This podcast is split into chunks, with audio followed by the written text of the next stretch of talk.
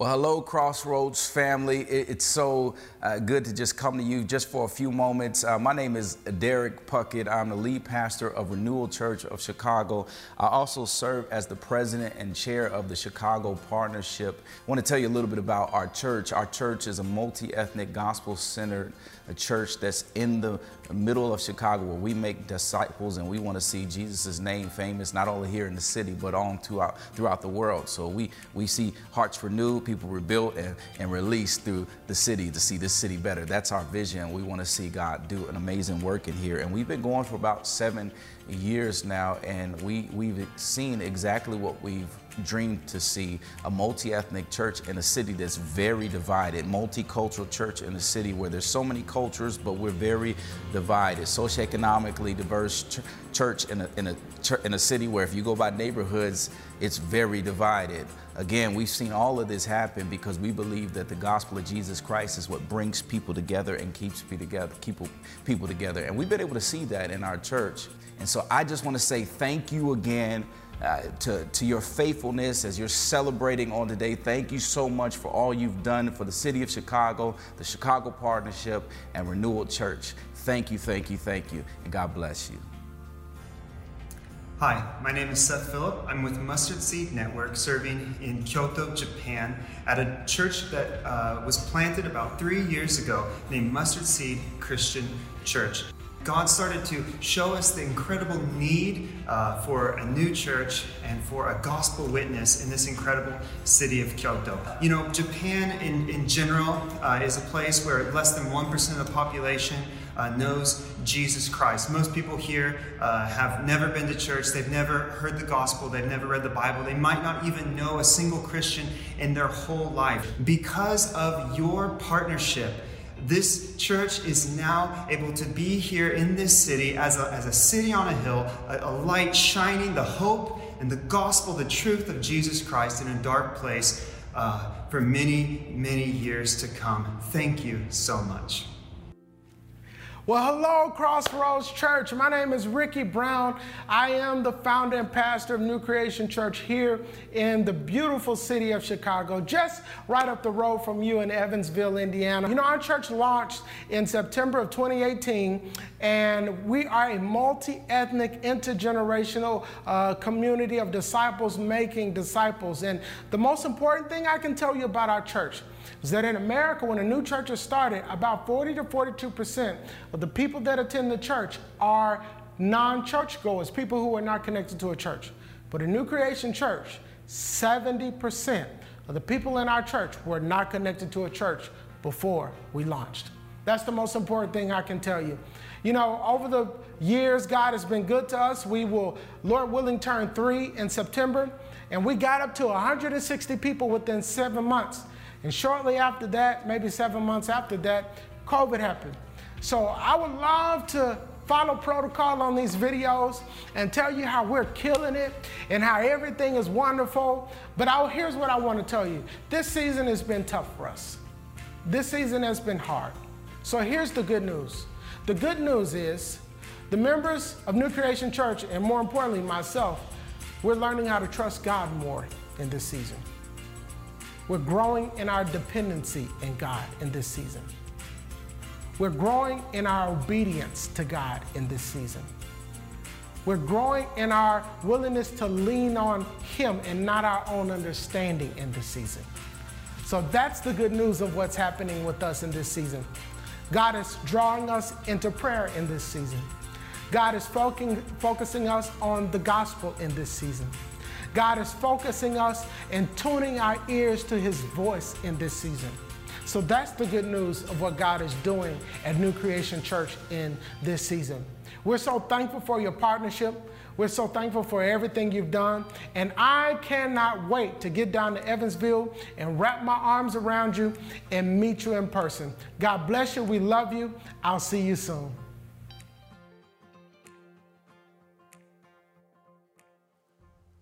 Good morning, Crossroads. Who is excited for church today? Come on. Uh, welcome, Newberg, and those online. My name is Ali, and they say if you show your family, people are more likely to listen. So look at my, my beautiful family up here on the screen. Uh, it's my better half, my, my beautiful wife, Yasmin, my five-year-old, Sophia, and the little two-year-old who eats like her dad, uh, Zoe. Um, I'm just honored to be here. Uh, your church uh, helped start our church three years ago in Silicon Valley, which is the most unchurched region in the entire country. ninety-eight percent of the people in Silicon Valley do not yet know Jesus, but there's a small church that you guys helped start that has led two hundred plus people to receive Christ. two hundred lives are changed because of you guys. You guys are shaking the gates of hell. I can't say thank you enough. And I remember when I came, where, where's Pastor Phil? Pastor Phil, I want to just honor you. Thank you. Can we just give Pastor Phil a huge applause? You guys have a great pastor, a great leader. And I remember when he when he invited me to come, I'm like, man, I, I preached to a very unchurched people. They, they have, with their arms crossed, he's like, be you. I'm like, okay. So some of you, you're going to love this sermon. Some of you, you're going to sit there with your butt cheeks clenched for thirty minutes. You're welcome for the workout. You guys ready for God's word? Nehemiah chapter one. Uh, the words of Nehemiah. Somebody shout Nehemiah.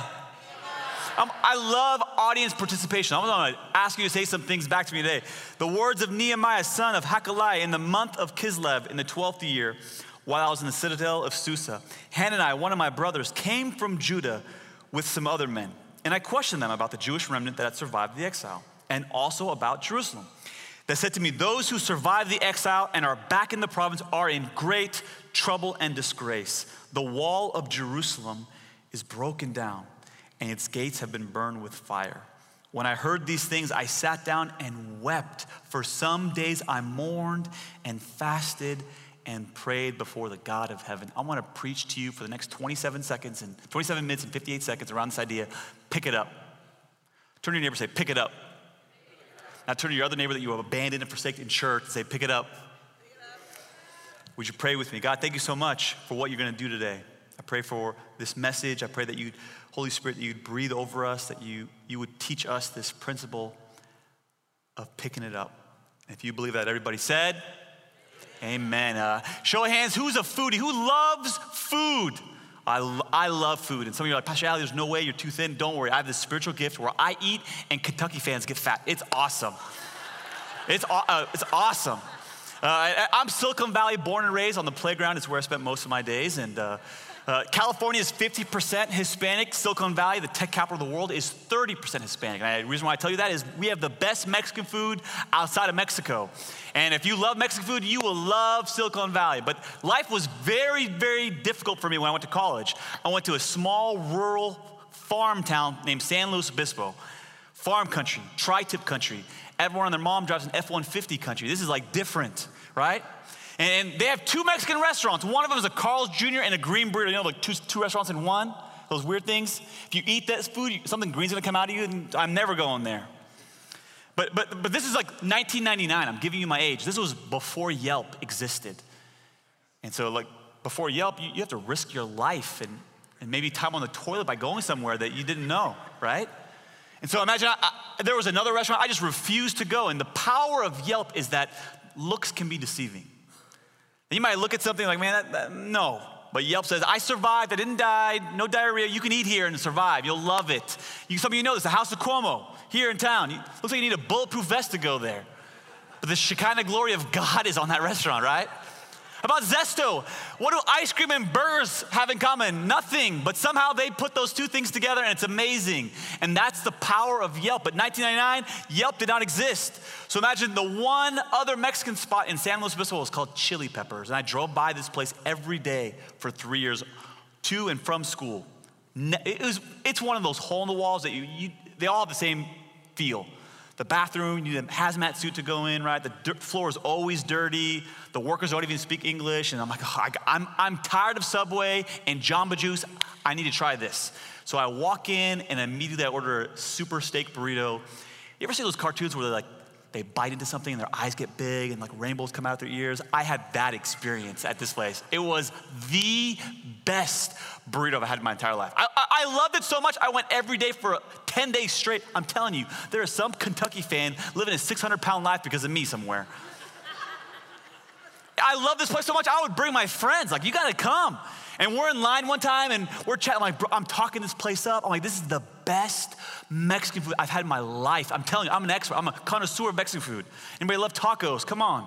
You're, these are the people that are filled with the God's spirit in this room right here.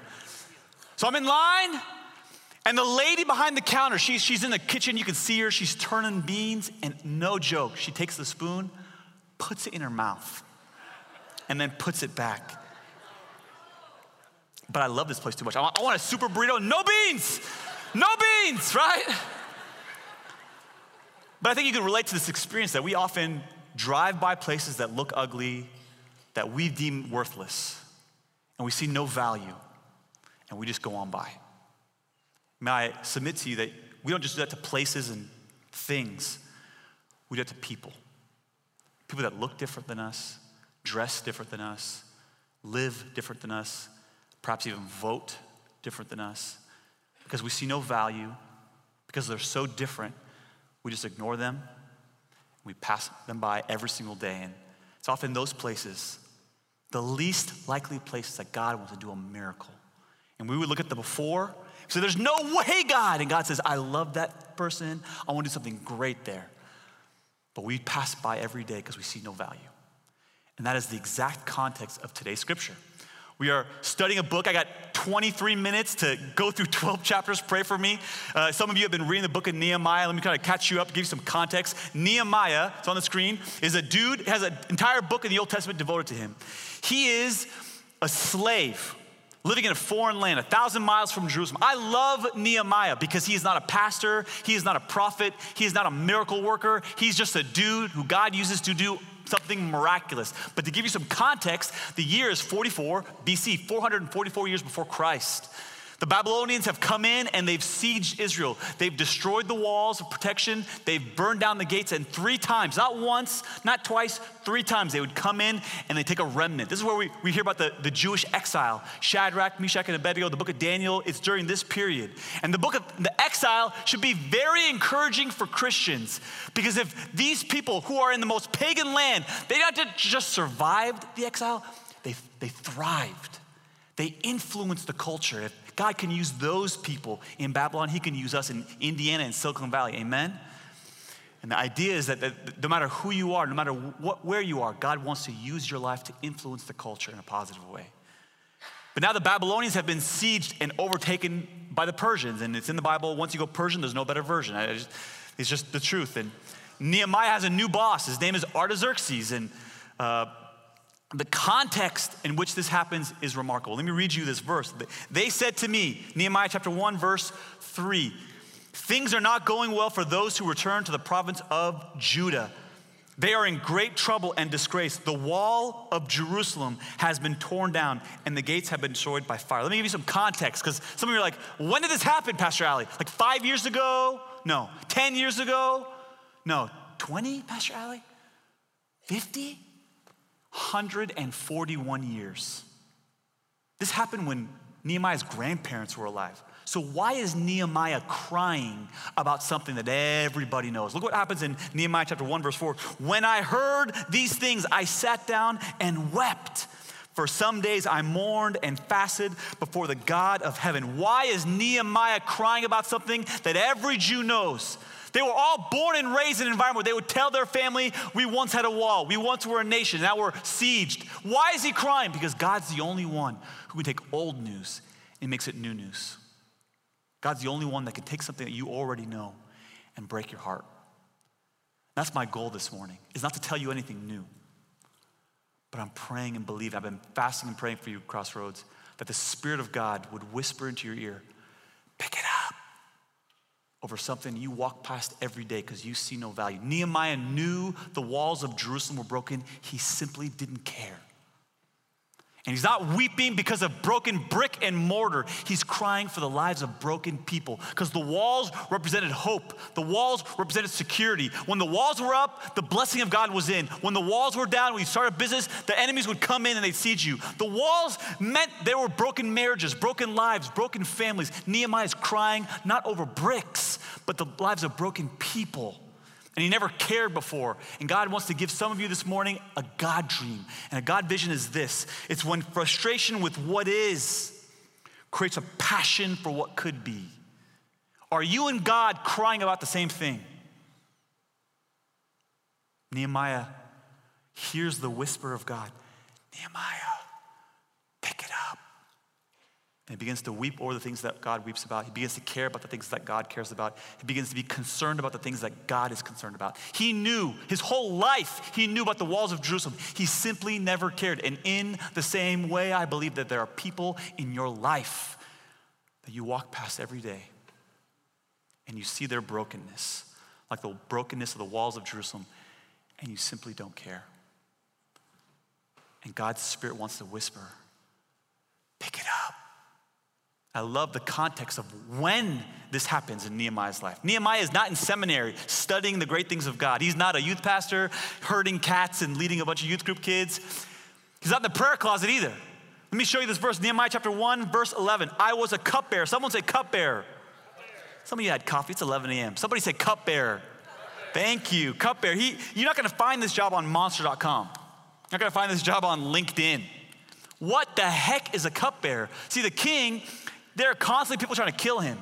So when he would eat something, he would need someone else to taste it before he did. Why? Because you're looking for poison. Well, how do you find poison, Pastor Ali? You find it by dying. And you thought your job was stressful. Right? So Nehemiah, three times a day, and if the king was keto, he'd do this five times a day. He'd, he'd grab a cup and go, oh, wrong pipe. It's, oh, it's good, king, you can have it. Every day he would do this, three times a day, monotonous. He is not this religious person. He's not a prophet. He's not a healer. He is living in comfort, and God breaks his heart in comfort. Let me tell you that this is no different than you and, you and I. We are living in a pagan country. Now that shocks some of you, but if you are wealthy just like Nehemiah, the statistics say if you own a car and have one thousand dollars in the bank, you're in the top three percent of wealth in the world. And often we compare ourselves to our neighbor. You are wealthy, you just don't know it. Nehemiah is a slave. He's not a Levite, and God whispers in his ear, Nehemiah, pick it up. That's what I'm praying would happen to you, to you this morning. I, I, I can ex- speak from firsthand experience. I had my Nehemiah one experience. I got saved at twenty-four. I'm born and raised in a Muslim home. And at the age of twenty-five, I had been a Christian for a year, and I'm living the what I would call the typical American Christianity. Go to ugly buildings on Sunday and sing some songs from Australia and then go home, right? Put a pagan tree in your house, tell your friends that a fat German's gonna break in and leave gifts. American Christianity, right? No vision, no passion, no mission. And, and, and one summer, I went to Mexico with my high school friends, and I went to Hawaii with my Christian friends. How many know those are two very different vacations, you know what I'm saying? One is full of the Holy Spirit, and one's full of a different kind of spirit. Don't judge me though, I'm paid to be good now. Before I was, like you guys, good for nothing. Life is different now. So imagine I come back from Mexico and we land at noon and then we all have dinner together at like five p.m. And we're talking about what are we gonna do next summer? Is it Europe? Is it Mexico again? Are we going to maybe Africa? Are we gonna backpack in eight? Where are we going? And the entire time, I'm only a Christian for a year now, I can sense the Holy Spirit speaking to me, convicting me. I've only been a Christian for a year, but I know my dad's voice. And go, guys, excuse me, I gotta go to the bathroom. And even though I don't need to, I, I just go to the bathroom and I can say, God, what is it that you're saying? And where God said, when are you gonna help me rescue my lost kids? I'm not an emotional guy, but I broke down in that bathroom for like five straight minutes weeping. This is what happens to Nehemiah. He knew the walls of Jerusalem were broken. He didn't care. I knew that there were lost people. I simply didn't care. And I'm praying the Spirit of God this morning would whisper to you, pick it up, over someone you walk by every single day, maybe every single week, and you don't care. And often, I, I would say I cry like a girl, but girls are, my wife is one of the strongest people I know. I cry like a Kentucky fan on the floor of this bathroom, right? And that's what I'm praying for you this morning, that the Spirit of God would say something to you. I, I can't teach you anything new, but it's the Spirit of God who takes something old and he makes it new for you. And there are three things that, that are principles from the book of Nehemiah that I wanna put in your spirit this morning. If you're taking notes, write this down. If you're not taking notes, write this down. I tell this to my church every single week. If you take notes in church, you're more likely to go to heaven. Whoa, Pastor Ali. Whoa, whoa, whoa. What are those odds? Like ninety-five percent more likely to go. Those are good odds. So if you're taking notes, write this down. Nehemiah principle number one, a God vision rarely requires immediate action. It always requires patience. It always requires patience. Often we think the moment that God speaks, I gotta step out. And you, there's a season of waiting. Waiting is gonna feel like working. And when life and the vision is too hard to, to, to stand and hold it, the purpose is to kneel and pray, because God wants to build something in you. He wants to formulate something in you that you can't get from your pastor, you can't get from your parents, you can't even get from your friends at church. Only God himself can whisper encouragement into your heart. And often he, he gives you a vision of what's possible that's only available in the prayer closet. How long did Nehemiah pray? Four months. Four months. Moses had to wait forty years before he could lead the nation of Israel. Paul had to wait ten years before he could start planting churches. People ask, God, when God gives me a God vision, how long do I need to wait? Anywhere between four months and forty years. Wait for it. Wait for it. But God wants to do something in the prayer closet that he, he cannot do outside of it. And often he expands your vision. I learned this the hard way. I got two kids, a five-year-old and a two-year-old. The two-year-old, her favorite line right now is, "Dad, I'm hungry." Always hungry, and we put dinner in for everyone. No, no, no, no, no. Pushes it away. I want snack. I'm like, you are definitely your mom's daughter, girl. So a couple months ago, we go to the pantry, and she goes, "Dad, strawberry, strawberry." I'm like, "Honey, we're in the pantry. There are no strawberries here." She goes, "Dad, strawberry." I'm like, "Honey." And then she does this, like, "Pick me up, you idiot. Just let me show you." So I pick her up, kind of leans into the pantry, and she moves this box of goldfish. Lo and behold, there's a ba- bag of dehydrated strawberries behind. I'm like, "You are a prodigy. Who, how, where did you come from?" That's what God does in the prayer closet. He wants to show you things that he would never show you outside. Often we disqualify ourselves before even stepping out because we're afraid. We don't feel qualified. But God expands your vision of what can happen only in the prayer closet. Let me read you his prayer. Nehemiah chapter one, verse eleven. It says, "Lord, let your ear be attentive. Let your ear be attentive to the prayers of your servant and to the prayer of your servants who delight in revering your name. Give your servant success today by granting him favor in the presence of this man." Nehemiah is praying for two things that I think you need to pray for this morning. The first one is opportunity. Someone say opportunity.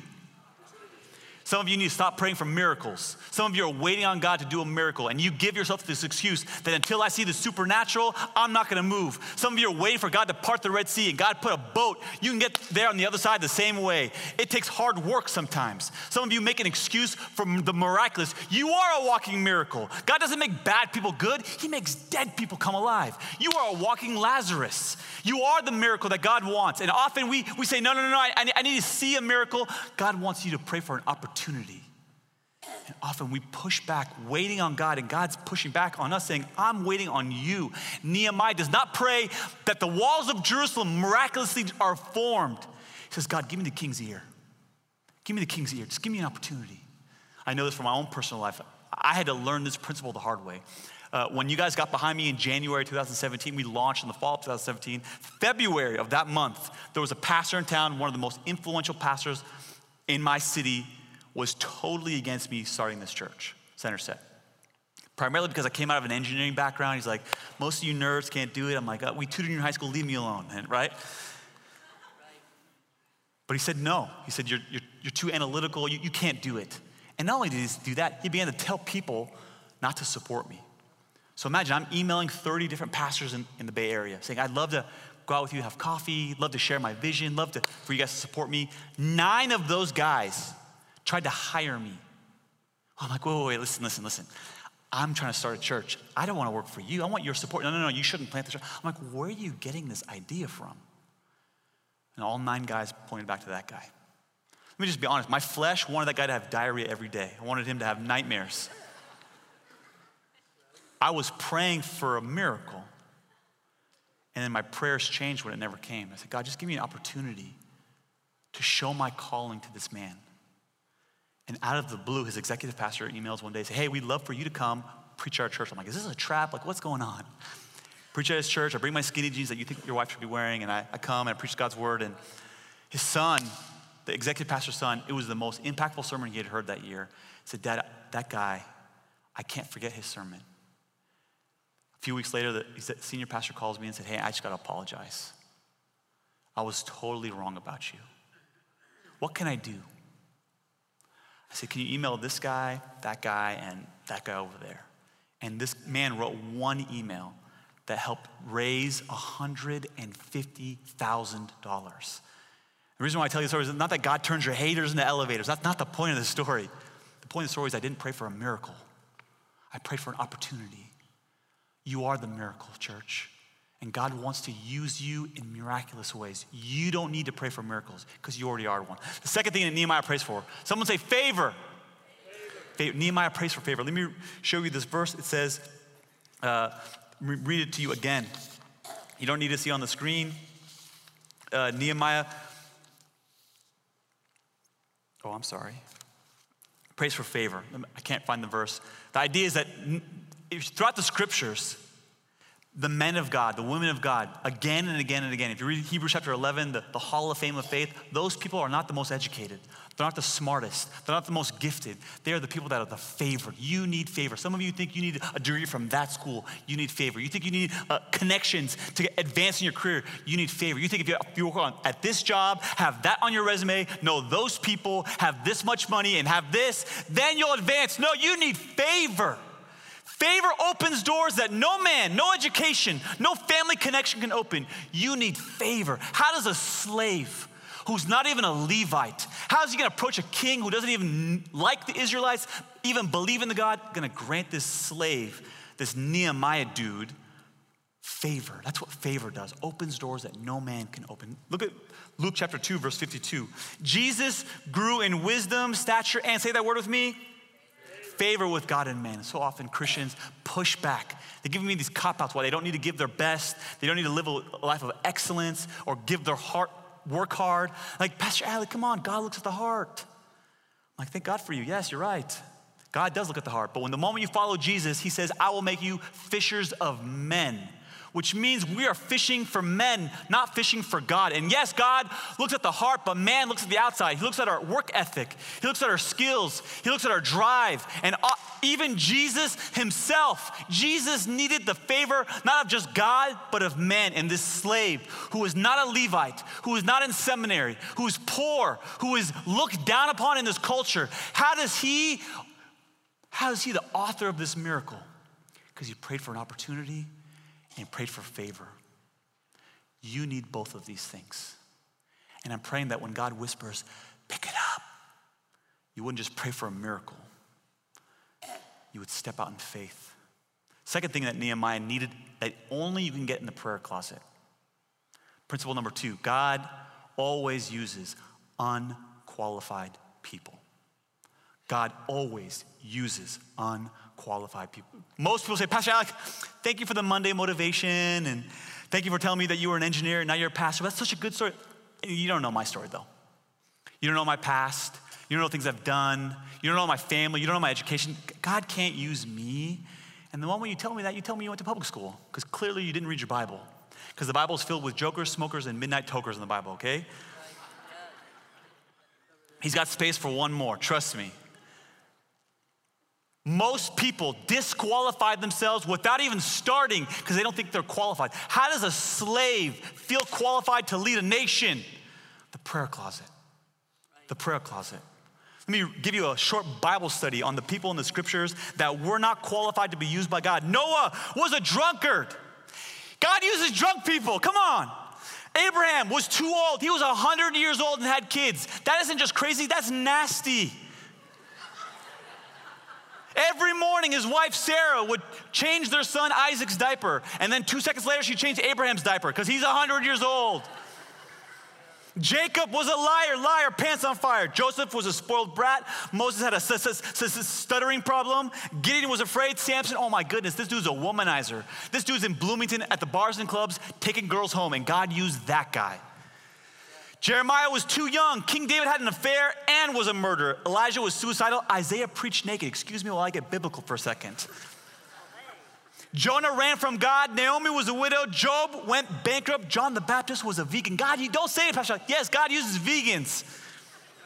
Peter denied Christ not once, but three times. The disciples, they fell asleep when they prayed, but you guys have never done that. Come on. Martha worried about everything. That's a sin, by the way.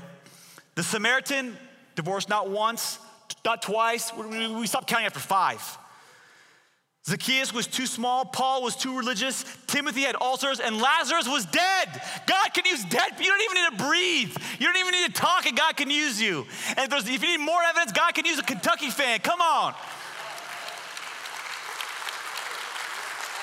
God only uses unqualified people. The moment that you think you're qualified, you're disqualified. That's the beauty of the gospel, that no one is good, no one is righteous. And how does a slave who has no money, who is not a Levite, who has no influence, he prays for an opportunity, he prays for favor, and God whispers in, in the prayer closet, I want to use you, Nehemiah. I want to use you. I, I believe the Spirit of God wants to whisper to you, pick it up. But if you don't get in the prayer closet, you'll never walk it out because you'll disqualify yourself on the journey. But there's a third principle found in Nehemiah chapter six. Read it with me. So Nehemiah, he goes to the king. He's never been sad before the king. And the king says, why are you sad? He goes, my, my people are in ruin. And he asks for money, he gets it. He asks for wood, he gets it. He asks for uh, uh, to be the mayor of, of Jerusalem, and he gets it. He asks for protection, and he gets it. Everything that he prayed for in the prayer closet for four months, he gets because he has favor on his life. And he goes back to the people of Jerusalem. He's like, guys, I know it's been broken for one hundred forty-one years, but look what God, who, look who God is using. And read with me Nehemiah chapter six, verse fifteen. So the wall was completed on the twenty-fifth day of Elul in fifty-two days. What had been broken for one hundred forty-one years, Nehemiah rebuilt in fifty-two days. Miracle.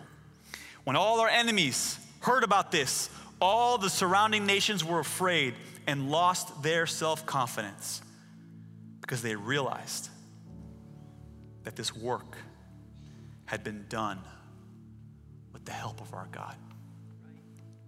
Third principle is this: God always rebuilds with leftovers. With leftovers. See, Nehemiah, he's, a, he's cupbearer to the king. That means this dude probably gets a mani and pedi every week. He's got to have clean hands before he hands the king a cup, because the king doesn't want men with dirt underneath their fingernails. Yeah.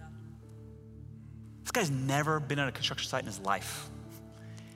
And in my mind, I thought he just showed up like, hey guys, okay, here's what we're gonna do. I need someone to go to Home Depot, someone to go to Lowe's. That is not what happens in this story. They do not rebuild the walls of Jerusalem with new bricks. Right. They went down the ground and they picked up the broken pieces. They used the leftovers and they rebuilt the walls with that. The pieces that the people stepped over every single day. Imagine you're a Jew in Jerusalem and you're going to work. You'd see the wall and you step over it. You're taking your kids to school and you step over the wall. Dad, what, what is this half wall? You're, oh, a long time ago we used to have a wall. And you're, you normalize the brokenness. It's always been that way. It's worthless. Yet God values worthless things. How does that even make sense, Pastor Ali? Because when God sees something, he doesn't see it the way you see it. He sees what can come out of the brokenness. Whereas you and I see only the brokenness, God sees the redemptive purpose. My question for you this morning is, who do you walk past every day? Who's your it, or what is your it? It's probably a loved one, coworker, family member, maybe a neighbor that you see the brokenness in their life, and it's just always, they're, they're never gonna come to church, and you step over them. If I can be honest, some of you, this is your marriage. The day you're married is the best day of your life, till death do us part. Now you pray, can you die so we can part?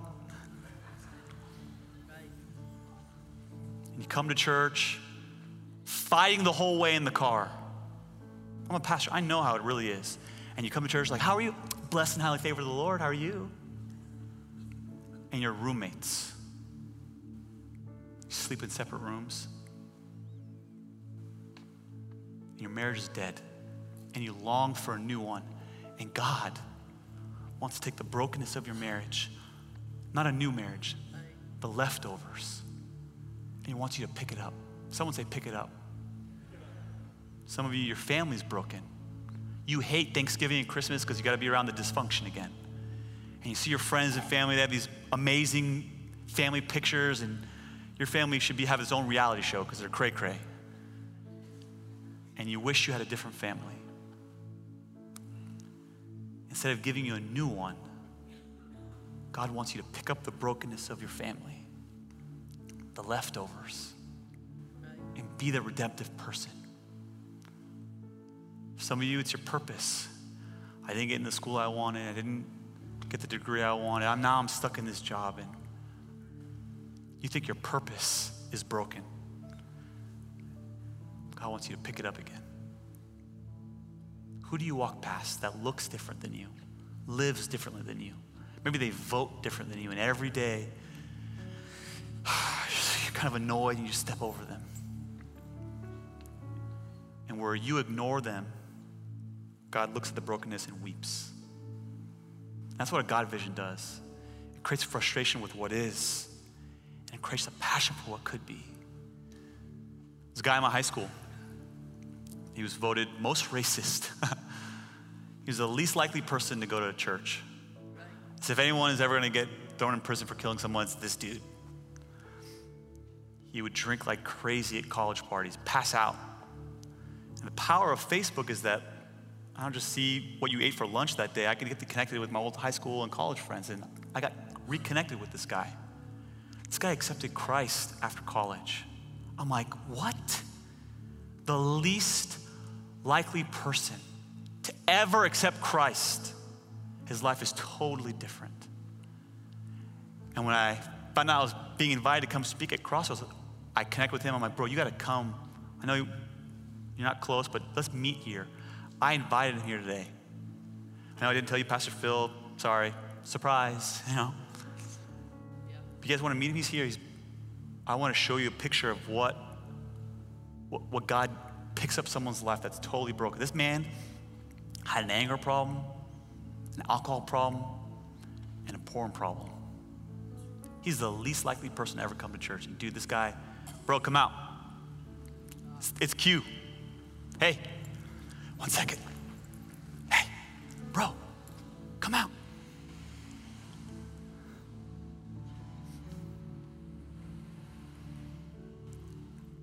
That man is me.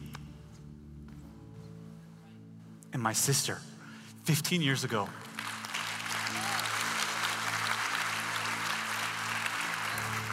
She saw the brokenness, and instead of doing this, she got down and prayed. Give me an opportunity, God. Give me favor. Right. I wonder who you step over every day. Maybe you're married to them. Right. Maybe you're related to them. And you've given up. You're just You normalize the brokenness. And God wants to use you. Stop praying for a miracle. Pray for an opportunity. And I'm praying that the Spirit of God would whisper, pick it up. And what I love about your church, Crossroads, is that you guys have a vision to pick it up. You guys are a kingdom impact church. You guys are shaking the gates of hell in Kyoto, Japan, in Dubai, in Brooklyn, and in Silicon Valley. And my dream is not that you would regrow back to pre-COVID numbers, but the number of people that you are saving and baptizing outside the four walls of this church would be as, as impactful in this room. That's my dream and vision for you, because you guys have a vision to pick it up, because that's the gospel. God left heaven, not because he was angry, but he so loved the world. He didn't come to beat you down, he came to raise you up. And we're, Nehemiah is a shadow of Jesus. Nehemiah went to the king and he risked his life. Jesus was the king and he gave his life. Nehemiah shed sweat, blood, and tears. Jesus shed his blood. When you and I were dead in our trespasses, we were broken. Because of God's great love and mercy, he made us alive in Christ. He picked us up and he turned us around, set our feet on solid ground. You are God's it. And I'm praying that the Spirit of God will be whispered to you in this service. Pick it up. Someone say, pick it up. Let me pray for you. God, thank you so much for the ways in which you save us. Every single one of us in this room, God, we're here because you saw our brokenness and you did something about it. I pray, God, for every voice that can hear, every person can hear the sound of my voice, that you would speak to them, that you would encourage them, that there's someone, a loved one in their life that they've avoided, that they've dismissed, that say, oh, it's worthless. And you weep over that person. You love that person. And you want to rebuild that person's life. God, I don't pray for a miracle. I pray for an opportunity that the people in this room would, would pray for favor to be used by you in a mighty way. And God, on those days where we feel inadequate, we don't feel qualified, remind us the scriptures are filled with jokers, smokers, and midnight tokers. We love you, God. Thank you. When we needed it most, you picked us up. And everybody said,